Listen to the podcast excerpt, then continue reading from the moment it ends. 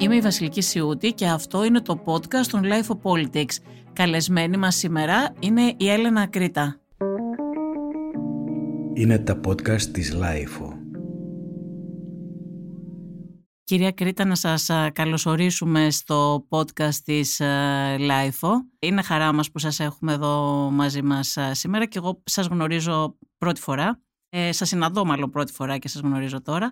Θα ήθελα να σας ρωτήσω κάποια πράγματα, θα ήθελα και πολιτικές, το podcast το δικό μου είναι ένα πολιτικό podcast καθαρά, αλλά θα ήθελα να σας ρωτήσω και κάποιες έτσι, πιο προσωπικές ερωτήσεις σε σχέση με το πώς πήρατε αυτή την απόφαση να μπείτε στην πολιτική, γιατί όπως έχετε πει, έχετε, σας έχουν ξανακάνει προτάσεις.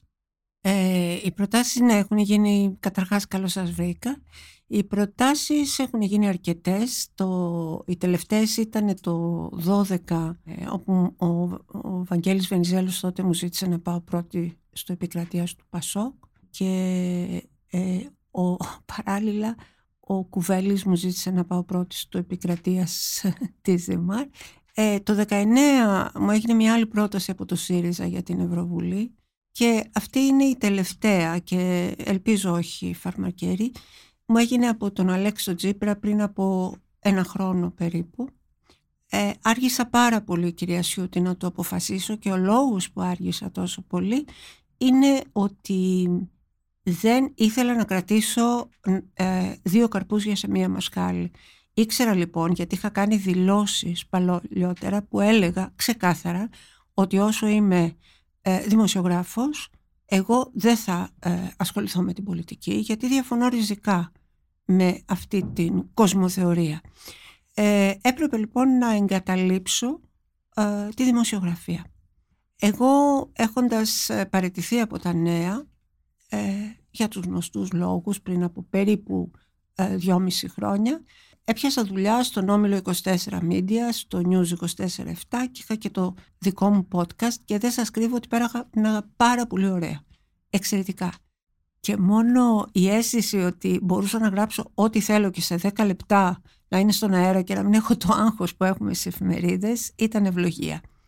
Στάθμισα όμως τα πράγματα και με δεδομένο ότι έχω βγει και στη σύνταξη από πέρσι, από το 22, με 12.678 ένσημα και 42 χρόνια παρακαλώ δουλειάς. Τελικά το αποφάσισα. Αλλά δεν σας κρύβω όσο και αν ακουστεί μελό η λέξη ότι για μένα ήταν μια θυσία. Ήταν εγώ σας καταλαβαίνω απολύτως και θεωρώ ότι πραγματικά είναι θυσία γιατί η δική μου απορία είναι γιατί και εγώ είμαι στο πολιτικό ρεπορτάζ, είμαι δημοσιογράφος, βλέπω συναδέλφους που περνάνε ε, στην πολιτική και είχα πάντα αυτή την απορία. Ε, για ποιο λόγο να αφήσει κάποιος τη δημοσιογραφία και να μπει στην πολιτική. Καταλαβαίνω ότι για αρκετούς είναι το θέμα των χρημάτων.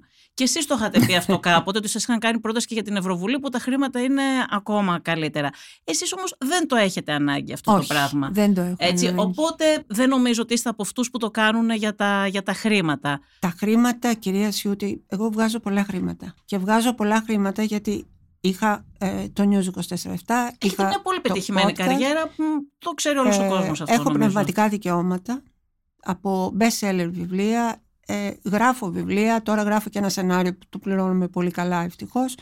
Σειρές ε, που είχαν πάει πάρα πολύ λοιπόν, καλά. Ε, το να πούμε ότι πάω για τη βουλευτική αποσημείωση για μένα δεν είναι σοβαρό. Δεν είναι σοβαρό γιατί τα χρήματα που συνυπολογίζω ότι χάνω μπαίνοντας είναι, πιστέψτε με, με τη συγγραφή βιβλίων βέβαια μέσα, έτσι, όχι μόνο από μισθούς, περισσότερα από όσα θα έχω όταν θα μπω. Δεύτερον, για τους κακόπιστους, δόξα ο Θεός, υπάρχει το ποθενέσχες. Και επειδή το δικό μου ποθενέσχες είναι και θα είναι πάντα εντελώς διαυγές, θα δούνε οι άνθρωποι αυτοί, γιατί εγώ δεν κρύβω τίποτα κυρία Σιώτη. Θα δούνε οι άνθρωποι αυτοί λοιπόν ότι πραγματικά δεν έχω ανάγκη. Και θα σας πω και κάτι ακόμα για να το βγάλουμε από τη μέση.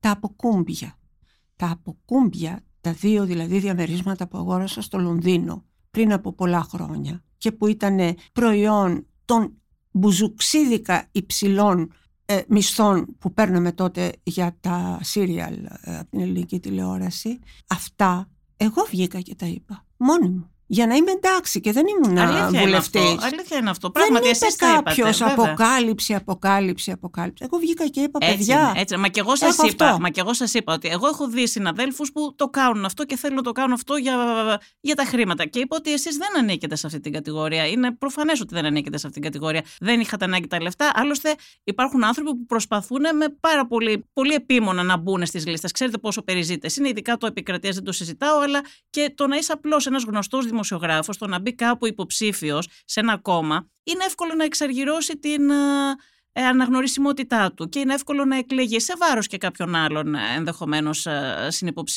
συνυποψηφιών Απολύτως. Εσείς δεν το είχατε ανάγκη, αυτό λέω και εγώ, ότι δεν το είχατε ανάγκη, ούτε το προσπαθήσατε. Εσάς σας προτείνανε εδώ και πολλά χρόνια και εσείς είπατε πριν ότι είχατε ξαναδεχτεί προτάσεις ναι. και δεν πηγαίνατε. Δεν είστε ναι. από αυτούς που προσπαθήσατε επίμονα να μπείτε για να το κερδίσετε αυτό το πράγμα. Γι' αυτό λέω, για ποιο λόγο κάποιος, για, για ποιο λόγο κάποιος να θέλει να πάει να γίνει δηλαδή πολιτικός αυτή τη στιγμή, σε μια περίοδο που είναι και απαξιωμένα πάρα πολύ τα κόμματα. Δεν ξέρω αν έχετε δει και τις έρευνες και μετά τα, τα τέμπη. Ε, φαίνεται από όλες τις έρευνες που γίνανε ότι είναι συνολικά το πολιτικό σύστημα απαξιωμένο. Τι μεσολάβησε λοιπόν από το 2019 μέχρι το 2023 και πήρα την απόφαση, εκτός βεβαίως το γεγονός ότι πια δεν είμαι και δημοσιογράφος.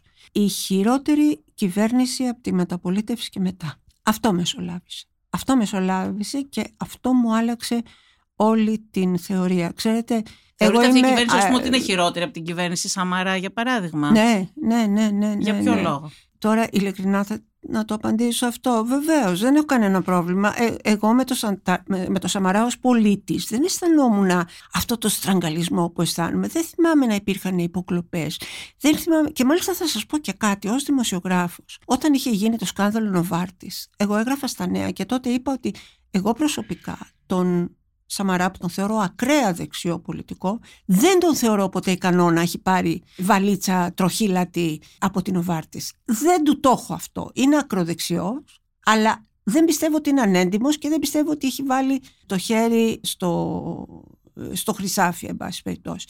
Από εκεί και πέρα όμως, ούτε υποκλοπές είχαμε, ούτε αυτή την, την άνοδο δηλαδή της ακροδεξιάς και τα ακροδεξιάς στελέχη εκεί μέσα. Το, το πνιγυρό αυτό πράγμα, είμαι μεγάλη. Ε, κυρία Σιώτη, εγώ έχω γεννηθεί το 1955. Έχω μέτρα σύγκρισης. Όταν έγινε η μεταπολίτευση ήμουν 18 χρονών. Έχουν περάσει δεξιές κυβερνήσεις του Μητσοτάκη, του Σαμαρά, πατέρα, του Εθνάρχη Καραμαλή, του άλλου του Καραμαλή. Μιλάω μόνο για τις δεξιές. Καμία δεν ήταν αυτό το πράγμα που ζούμε και βιώνουμε σε μια καθημερινή δυστοπία.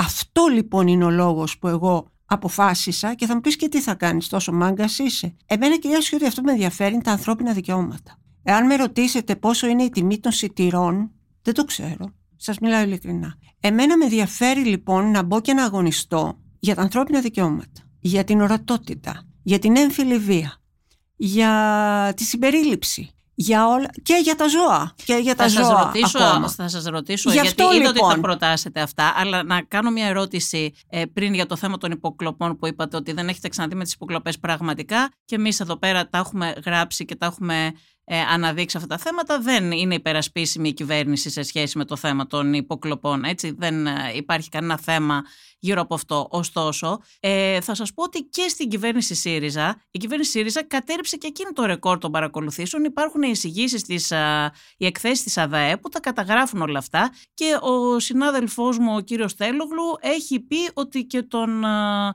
νυν πρωθυπουργό τον παρακολουθούσαν και εκείνον, δεν θυμάμαι ποια χρονιά είχε πει, αλλά νομίζω την περίοδο ΣΥΡΙΖΑ να μιλάει με την κόρη του, τη σύζυγό του, δεν θυμάμαι ακριβώς Ε, τι. αυτό δεν το τι θυμάμαι είχε πει. καθόλου. Θέλω το να πω ότι τελευταίο. και η κυβέρνηση ΣΥΡΙΖΑ είχε καταρρύψει το ρεκόρ των παρακολουθήσεων τη προηγούμενη φορά και θέλω να πω 14-15 χιλιάδες πόσες ήταν που και εκεί δεν ξέρουμε τι γινόταν και εκεί δεν είχαν καταργήσει τη δεύτερη υπογραφή εισαγγελέα και εκεί δεν γινόταν έτσι όπως θα έπρεπε να γίνουν οι παρακολουθήσεις δηλαδή να εξηγείται ακριβώς ο λόγος ε, για την α, εθνική ασφάλεια και εκεί είχαμε αυτά τα πράγματα. Καταρχάς, Θα θυμόσαστε επίσης επειδή ε, έχετε αυτό το ενδιαφέρον και την ευαισθησία για τα α, ανθρώπινα δικαιώματα και, την, α, και τα προσωπικά δεδομένα την υπόθεση του δικαστή ο οποίος είχε διαφωνήσει τότε με τον α, νόμο Παπά και είδε προσωπικά του mail να βγαίνουν σε κίτρινες εφημερίδες Αυτό δεν έχει αποδειχθεί ότι το έκανε ο ΣΥΡΙΖΑ; Όχι, αυτό είναι αλήθεια. Και πού έχει αποδειχθεί, ποια είναι η... Εδώ υπάρχουν Ένας δικαστής όμως που συγκεκριμένες ενόχλησε, αποδείξεις. βγήκανε, την κυβέρνηση βγήκανε την επόμενη μέρα ε, προσωπικά λοιπόν- του δεδομένα στη Και δημοσιότητα. λοιπόν,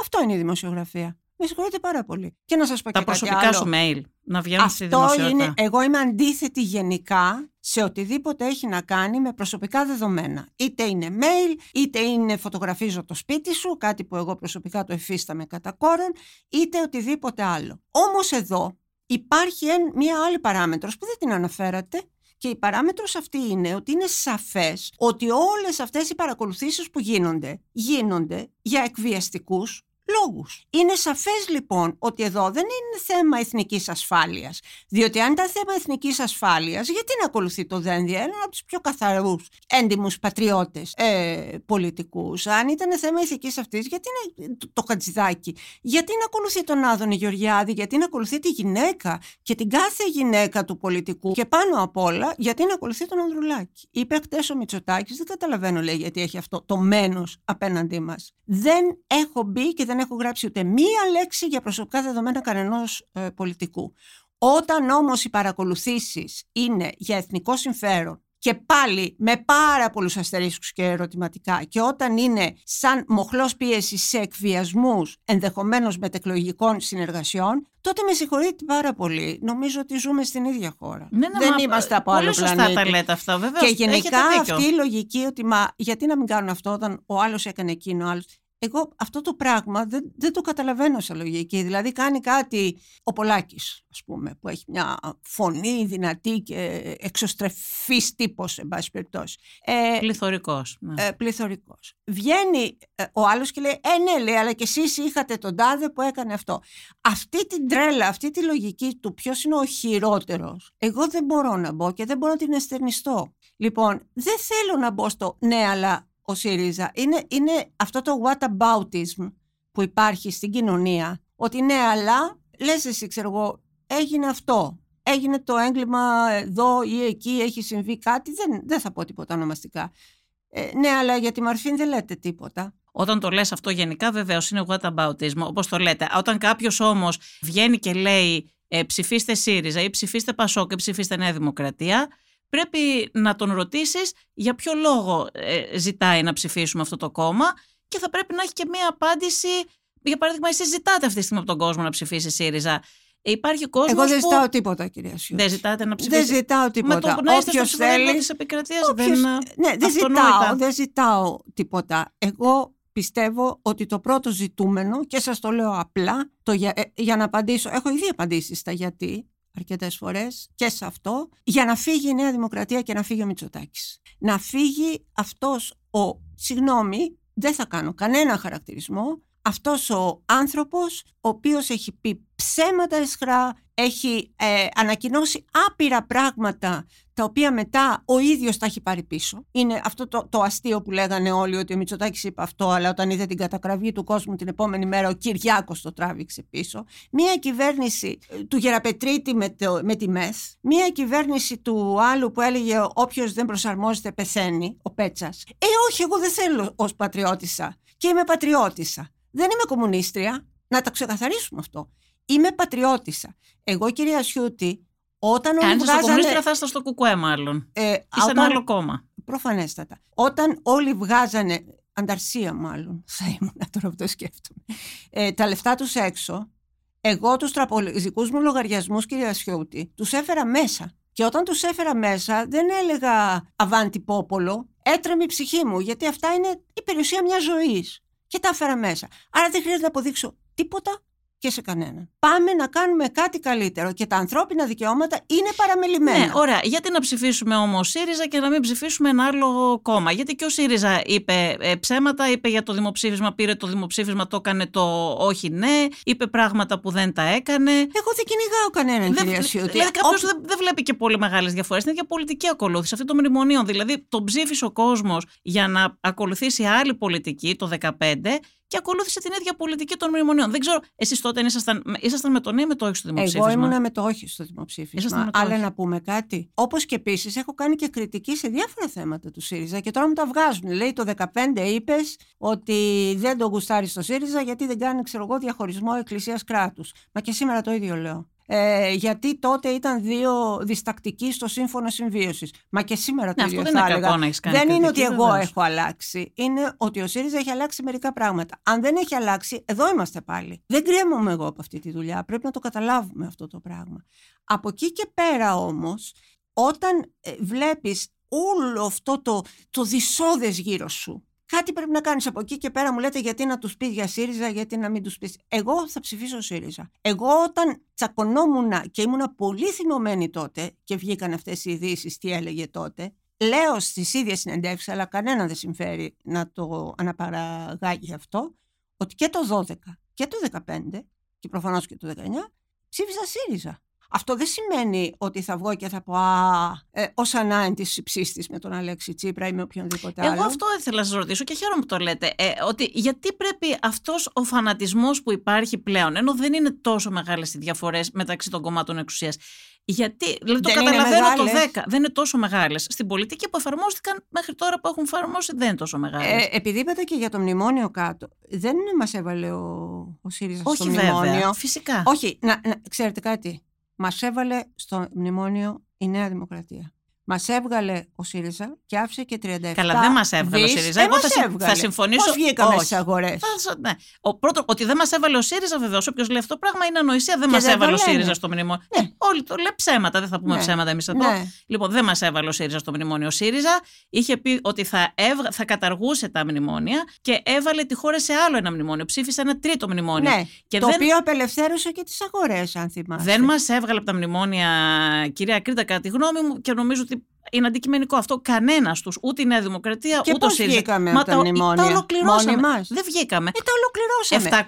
700 νόμοι ψηφίστηκαν. Πόσοι καταργήθηκαν από Ξέρετε, αυτούς; ξέρετε εσείς κανένα κόμμα να φεύγει και να αφήνει πίσω του 37 δις μαξιλάρι. Ε, αυτά Ξέρετε, ήταν από τα- διαχρονικά, δεν έχει αυτά ήταν από τα, Ναι. που να αφήνει 37 δις Ωραία. μαξιλάρι. Αφού είχε 37 Εγώ δεν ξέρω δις, κανένα. Ωραία. Αφού είχε 37 δις και μας έβγαλε από το μνημόνιο, χαίρομαι που την πάτε την κουβέντα στο, στην πολιτική κιόλας. Ε, Γιατί τόση ώρα τι κάνουμε. Πολιτική κουβέντα κάνουμε, συμφωνώ. Ε, αφού είχε 37 δις και μας έβγαλε και από τα μνημόνια, γιατί το 18 δεν πήρε μέτρα, δεν αύξησε τους μισθούς, δεν βοήθησε τους ανθρώπους αυτούς που ακόμα έχουν, έχουν στοχοποιηθεί από την κρίση και τα μνημόνια και ακόμα δεν έχουν συνέλθει. Οι μισθοί που παίρνουν τώρα οι άνθρωποι είναι μικρότεροι από αυτούς που παίρνανε το 12. Α, και φταίει ο ΣΥΡΙΖΑ για Όχι. τους μισθούς. Συγγνώμη. Ο ΣΥΡΙΖΑ συνέχισε την ίδια πολιτική. Αυτό Ναι, λέω. Δεν ωραία. είπα ότι τα έκανε ο ο ΣΥΡΙΖΑ. ΣΥΡΙΖΑ λοιπόν έκανε λάθη, έχασε τις εκλογές και τα πλήρωσε. Ο άλλος τέσσερα χρόνια τι κάνει, είναι δυνατόν να χρεώνεται στο ΣΥΡΙΖΑ, ε, να χρεώνεται ο ΣΥΡΙΖΑ με αλφαγιώτα το χρεώνεται, το ότι αυτός τέσσερα χρόνια που έχουμε τώρα, ο Κυριάκος Μητσοτάκης δεν έχει κάνει απολύτως τίποτα. Είναι τέσσερα χρόνια κυρία Ε, ναι, Σιώτη. θα κρυθεί Είναι και αυτός τέσσερα τώρα στις χρόνια και με- εκλογές. όλοι θα κρυθούν. Κοιτάξτε, εγώ το να κάτσω και να πω ποιηματάκι και να πω τις 11, τα 11 άρθρα και όλα αυτά, από μένα μην το περιμένετε. Όπως να μην περιμένετε και όταν βγω στη Βουλή να είμαι ε, μια κυριούλα με μπλε σακάκι και χρυσό κολιοδάκι η οποία θα λέει αυτά που πρέπει να πει. Εγώ με φωνάξανε για αυτή που είμαι, για την ιστορία που έχω στη δημοσιογραφία και όχι μόνο και θα συνεχίσω να είμαι η Έλενα. Θα γράφω όπως έγραφα και θα είμαι όπως είμαι, εννοώ στα social media.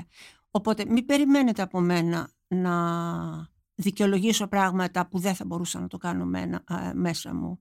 Με την έννοια λοιπόν ότι ό,τι και να έκανε ο ΣΥΡΙΖΑ, που έκανε πολλά λάθη ο ΣΥΡΙΖΑ, ήταν πρώτη φορά κυβέρνηση και έκανε πολλά λάθη, από το 19 μέχρι το 23 υπάρχουν τέσσερα ολόκληρα χρόνια διαβάσαμε και αυτό που έγραψε ο Αλέκος, ο Παπαδόπουλος και όλα αυτά και δεν ξέρουμε σε τι κατάσταση μένει. Όμως, εάν με βάλετε σε μια κουβέντα για την οικονομία, θα σας πω ότι όπως όταν καλεί κανείς, ρε παιδί μου, κάποιον που είναι γενικός γραμματέας σε ένα υπουργείο, δεν λέω υπουργός για να μην ακουστεί κάπως.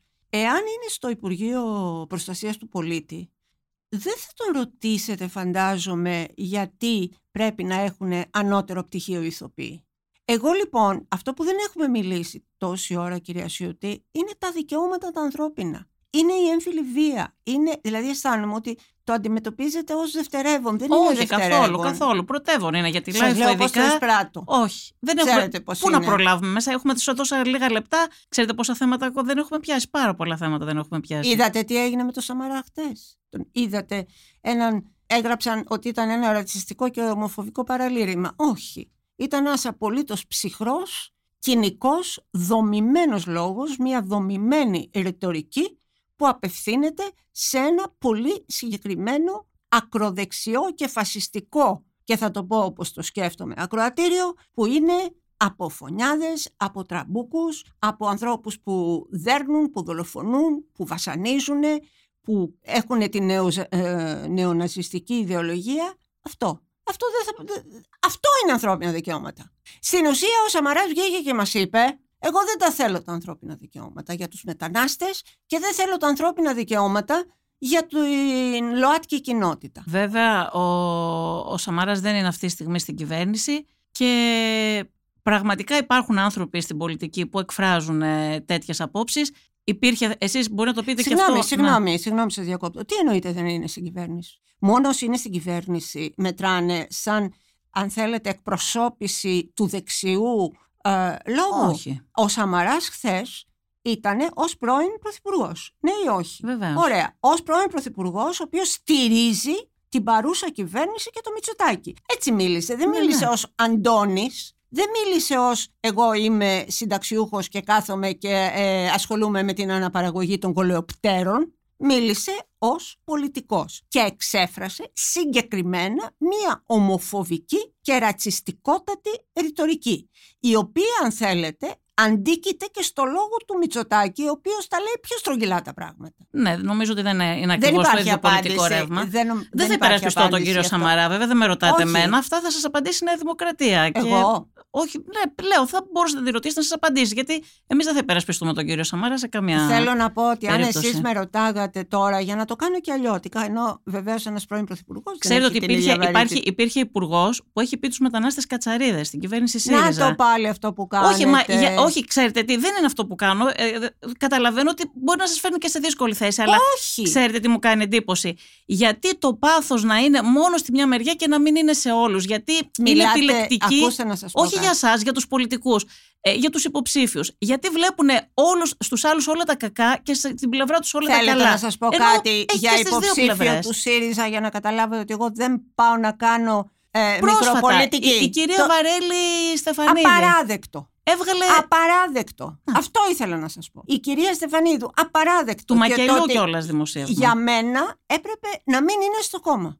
Έπρεπε να έχει διαγραφεί. Έχω διαφωνίες. Ο Ζουράρης. Βλέπετε ότι μιλάτε με λάθος άνθρωπο. Όχι, εγώ, με το σωστό άνθρωπο εγώ μιλάω. δεν Χαίρομαι πολύ που στρογγυλεύω. σας ακούω που τα Εγώ λέτε δεν αυτά. στρογγυλεύω Προς τη τα μέσα λόγια. είναι αυτό. Όταν ο Ζουράρης λέει ότι είναι κολόπεδα τα παιδιά που πηγαίνουν, δεν έχει ιδέα τι γίνεται σε αυτά τα σχολεία. Δεν έχει ιδέα πόσοι γονείς κάνουν το σκατό τους παξιμάδι κυριολεκτικά για να στείλουν τα παιδιά τους. Δεν έχει ιδέα, εγώ το ξέρω γιατί είχα συγγενικό μου πρόσωπο. Υπάρχουν και αυτοί βεβαίως. Πόσα παιδιά δουλεύουν δύο δουλειές για να τσοντάρουν και η μάμα και ο μπαμπάς είναι στην άρτα. Ποια κολόπεδα μιλάει και για ποια κολόπεδα και τι λέει. Λοιπόν, για μένα, εμένα, αν έκανα, πιστεύω ότι αυτοί οι άνθρωποι δεν θα έπρεπε να έχουν θέση.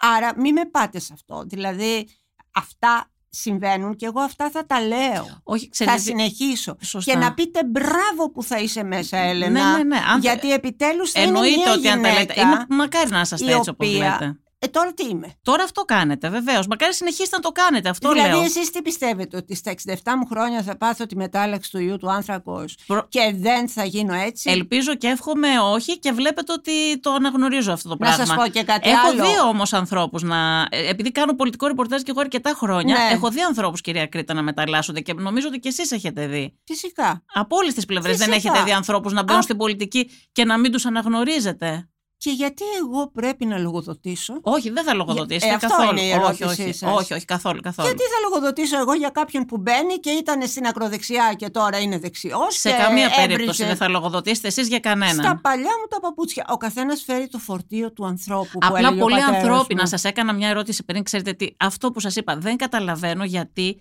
που εσείς δεν είστε ακόμα πολιτικός πολιτικός έτσι μέσα. Δεν έχετε μπει στο κόμμα κανονικά. Ε, δεν ξέρω αν έχετε μπει, έχετε γίνει μέλος. Όχι βέβαια. Και δεν έχει και πολύ μεγάλη σημασία. Σημασία ίσως. Μα- Το σχόλιο σας ζητάω, το οποίο όπως λέτε κι εσείς δεν, δεν κολώνετε δηλαδή να μιλήσετε α- ανοιχτά. Γιατί και από, τη μια, πλε- από όλα τα κόμματα βλέπουν στο δικό τους κόμμα όλα να είναι καλά και στο άλλο κόμμα δεν σας ενοχλεί εσάς αυτό, στο Πάρα άλλο κόμμα πολύ. όλα στραβά. Πάρα Εσείς πολύ. τώρα προς τιμήν σας Πάρα παραδεχτήκατε πράγματα που και στο δικό σας α, κόμμα δεν είστε μέλος, εντάξει, το κόμμα με το οποίο κατεβαίνετε, που σας έχουν ενοχλήσει, όπως είπατε με την κυρία Βαρέλη Στεφανίδη, ας πούμε, τώρα πριν. Εγώ ε, δεν μπορώ τον ξύλινο λόγο.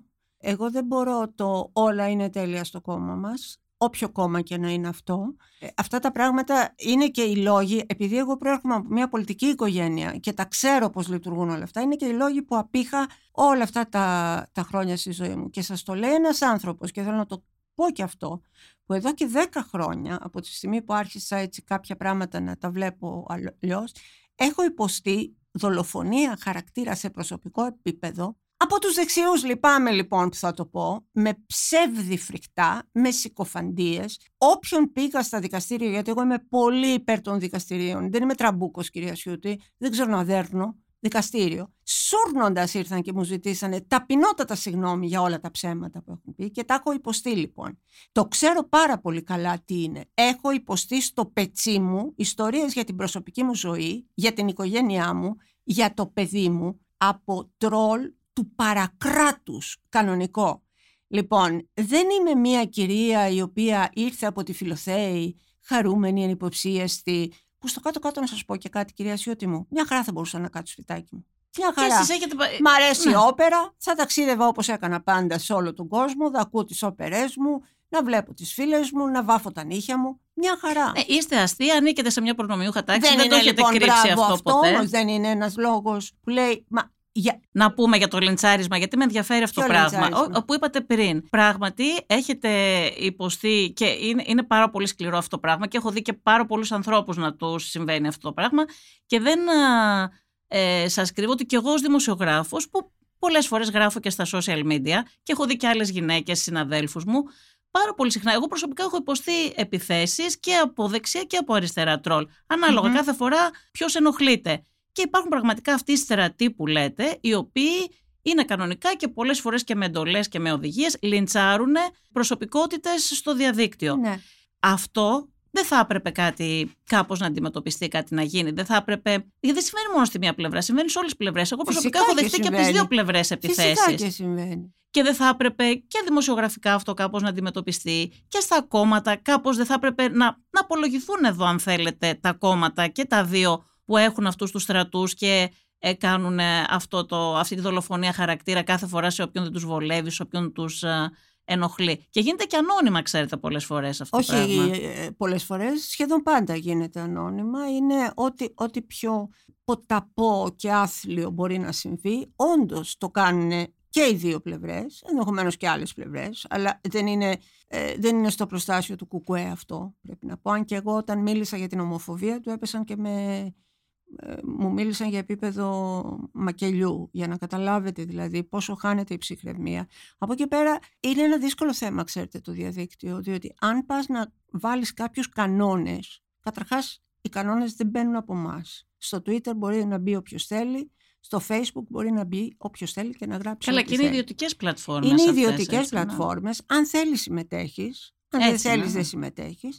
Άρα υφίστασε και αυτά που συμβαίνουν. Ε, ποτέ μα ποτέ μα ποτέ δεν θα με δείτε σε λόγο κακοποιητικό από το ΣΥΡΙΖΑ ε, ή από τη Νέα Δημοκρατία να συμπαραταχθώ καθιονδήποτε τρόπο. Σας έχουν ασκήσει όμως κριτική παρότι έχετε υποστεί εσείς οι ίδιοι αυτές τις επιθέσεις που είπατε πριν πράγματι ότι, έχετε, ότι αναπαράγετε και εσείς τέτοιους λογαριασμούς α, τρόλ ή ανυπόστατους. Βέβαια προς τιμήν σας εσείς έχετε διορθώσει κάποια πράγματα και σε σχέση είδα και με το θέμα αυτό τότε με τον α, ευρώ και σας τιμά αυτό το πράγμα και έχετε ζητήσει και συγγνώμη δεν έχετε πρόβλημα όταν α, κάνετε κάποιο... Μα και τον Μπακογιάννη ζήτησα συγγνώμη όταν νόμιζα ότι... Ναι βέβαια. ε, νόμιζα ότι όταν έκανε το εμβόλιο τότε που ήταν ε, τα εμβόλια ότι είχε το καπάκι και λέω θα, μου- θα μου πεις μοιάζει μικρό και ασήμαντο. Λέω με το καπάκι έκανε το εμβόλιο. Ούψ, ήτανε ε, Λάσλο, συγγνώμη. Δεν το κατάλαβα, δεν το είδα, με συγχωρείτε πολύ, δεν ισχύει. Απευθύνεστε δηλαδή σε ένα άτομο που τη συγγνώμη δεν τη φοβάται καθόλου. μακάρι να είχα εισπράξει κι εγώ συγγνώμες από ανθρώπους σαν τον Άδωνο Γεωργιάδη και τον Κωνσταντίνο Μπογδάνο που είπανε το αδιανόητο. Α, δεν ξέραμε ότι είχε... Ε, εγώ ξέρετε υποφέρω από κατάθλιψη πολλά χρόνια ε, ότι είχε κατάθλιψη και ψυχική διατραχή, οπότε να μην μιλάμε μαζί της. Αλλά αυτά είναι απαράδεκτα τώρα να σχολιάζει Όταν λοιπόν κάποιος, εγώ και θέλω να περάσω ναι. και αυτό το μήνυμα για τις... ε, Και θέλω να σας ρωτήσω πώς βγήκατε και το είπατε αυτό το πράγμα, γιατί. Κάποιος είναι και λίγο έπρεπε να το δύσκολο πει να που λένε. Κάποιος, α, Κάποιος έπρεπε να το πει. Το Ναι. πόσο δύσκολο ήταν γιατί έγραψα ένα βιβλίο πάνω σε αυτό, το «Μαμά κοίτα χωρίς χέρια». Ξέρετε ότι πάρα πολλοί κόσμος υποφέρει στη σημερινή εποχή από κατάθλιψη και Εγώ το του είναι ξέρω. και δύσκολο να Πολλοί μιλήσει. καταθλιπτικοί που δεν το ξέρουν όμως, εκεί είναι το πολύ μεγάλο πρόβλημα. Όταν λοιπόν κάποιοι, σε αντι... εγώ το βγήκα και το είπα κυρία Σιωτή, είπα αυτή είμαι. Το πόσο χρόνια με, μου πήρε να γράψω αυτό το βιβλίο, το «Μαμά κοίτα χωρίς χέρια». Την έχετε αντιμετωπίσει η την ψυχή μου το- κατάθλιψη; Κοίταξε, βέβαια την έχω αντιμετωπίσει. Ε, ε, την αντιμετωπίζεις όταν θέλεις. Ξέρετε το Πάσχον, το αντιμετωπίζει όταν θέλει να το αντιμετωπίσει. Πολλά χρόνια πήγαινα σε ψυχιάτρους και, ε, και καλά ότι μου φταίγανε οι ψυχίατροι. Όταν ήμουν έτοιμη πήγα σε έναν άνθρωπο, συνεργάστηκα, αλλά δεν υπάρχει ε, ριζική αντιμετώπιση για την κατάθλιψη, ξέρετε. Δηλαδή δεν λες Ο δεν είμαι Τσόρτσιλ έχει καταθλιπτική. μιλήσει έτσι. Έχει μιλήσει και ο ίδιος για την κατάθλιψη Υ- που είχε. υ- Το την έχει υπέφερε περιγράψει σαν ένα πάρα- μαύρο σκύλο, νομίζω. Ναι. Κάπως έτσι είχε πει έναν χαρακτηρισμό πολύ. Ναι, εγώ το περιγράφω λίγο σαν μια χνουδωτή κουβερτούλα τα πρώτα χρόνια τουλάχιστον που σε καλύπτει και σου λέει δεν χρειάζεται να έχεις επαφή ούτε με τον εξωκόσμο ούτε με κανέναν. Κάτσε εδώ, θα είμαστε οι δυο μας, ήσυχα ωραία, βάλε και τηλεόραση. Αυτό, αυτό ήταν για Καταφέρατε να μένα. είστε πολύ δημιουργικοί όμως ενώ είχατε το πρόβλημα της δεν έχει κατάθλιψη. να κάνει, δεν έχει να κάνει.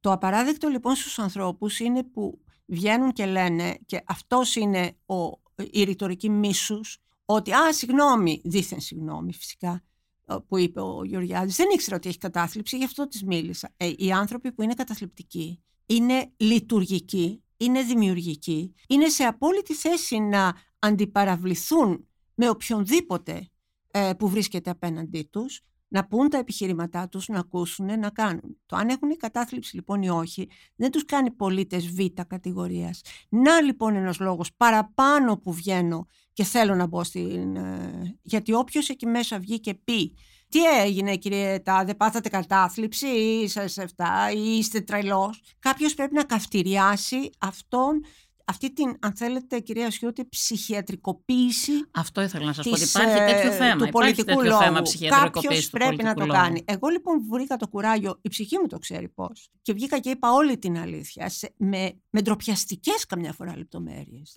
Όχι, δεν έχετε διαβάσει το βιβλίο μου. Όχι, δεν το έχω Ναι. διαβάσει, θα το διαβάσω Με, όμως. με ντροπιαστικές για μένα λεπτομέρειες. Απλά δεν μπορώ να δεχτώ, ξέρετε, συγγνώμη, τον ντροπιαστικές. Δεν θεωρώ ότι ένας άνθρωπος που Για- ανοίγει την ψυχή του, ό,τι και να πει μπορεί να είναι ντροπιαστικό. Ναι, όμως αυτά που περιγράφω όταν φτάνει κανείς στο πάτο της κατάθλιψης για έναν μη καταθλιπτικό ή για έναν που νομίζει ότι είναι απολύτως εντός εισαγωγικών Όλες οι ανθρώπινες normal, καταστάσεις είναι σου λέει, ανθρώπινε πω, όμως. πω, ε, αυτό το σκέφτεστε εσείς, δεν σημαίνει ότι είστε η πλειοψηφία. Αυτό λοιπόν πρέπει να αποποινικοποιηθεί κάποτε. δεν Φυσικά, πρέπει. φυσικά. Αυτοί είναι φυσικά. οι λόγοι λοιπόν που ασχολούμαι. Θα μου πεις θα τα καταφέρεις, ιδέα δεν έχω. Πρωτάκι είμαι. Είναι αστείο στην ηλικία μου, αλλά είναι πρωτάκι. Δεν έχω ιδέα. Δεν κρύβετε και την Θα το ηλικία σας παλέψω. καθόλου και τη λέτε και Καθόλου, συνέχεια. Καθόλου. Τη λέω συνέχεια. Γιατί ναι, ακόμα αρκετέ γυναίκες την κρύβουν την ηλικία Ε, τους. ε, ναι. Μου είχε τύχει μια φορά με γυναίκα πολιτικού, ε, πολύ γνωστή και δυναμική γυναίκα κιόλας. Τη ρώτησα, ήμουν πιο νεαρή ρεπόρτερ κι εγώ. Τη ρώτησα πόσο χρονών είστε. Αθώα. Και με μάλωσα με. Δηλαδή μου έκανε επίπληξη. Μου λέει: Τι είναι αυτά που ρωτάς, μου λέει. Δεν, δεν, ρωτά, δεν κάνω τέτοιες ερωτήσεις.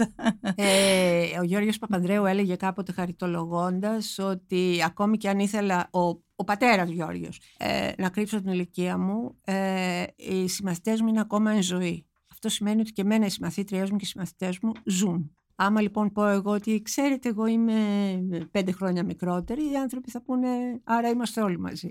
Μα δεν είναι. Δεν, δεν έχει κανένα νόημα να κρύβεις την ηλικία και μια χαρά τέλος πάντων στην εποχή μας δεν είναι. Είναι αλλιώς το θέμα την, ε, του χρόνου. Το θέμα είναι να μεγαλώνει κανείς με τρόπο δημιουργικό, να κάνει πράγματα και σε αυτή τη στιγμή κάνετε ένα άλμα, είστε πρωτάκι όπως λέτε.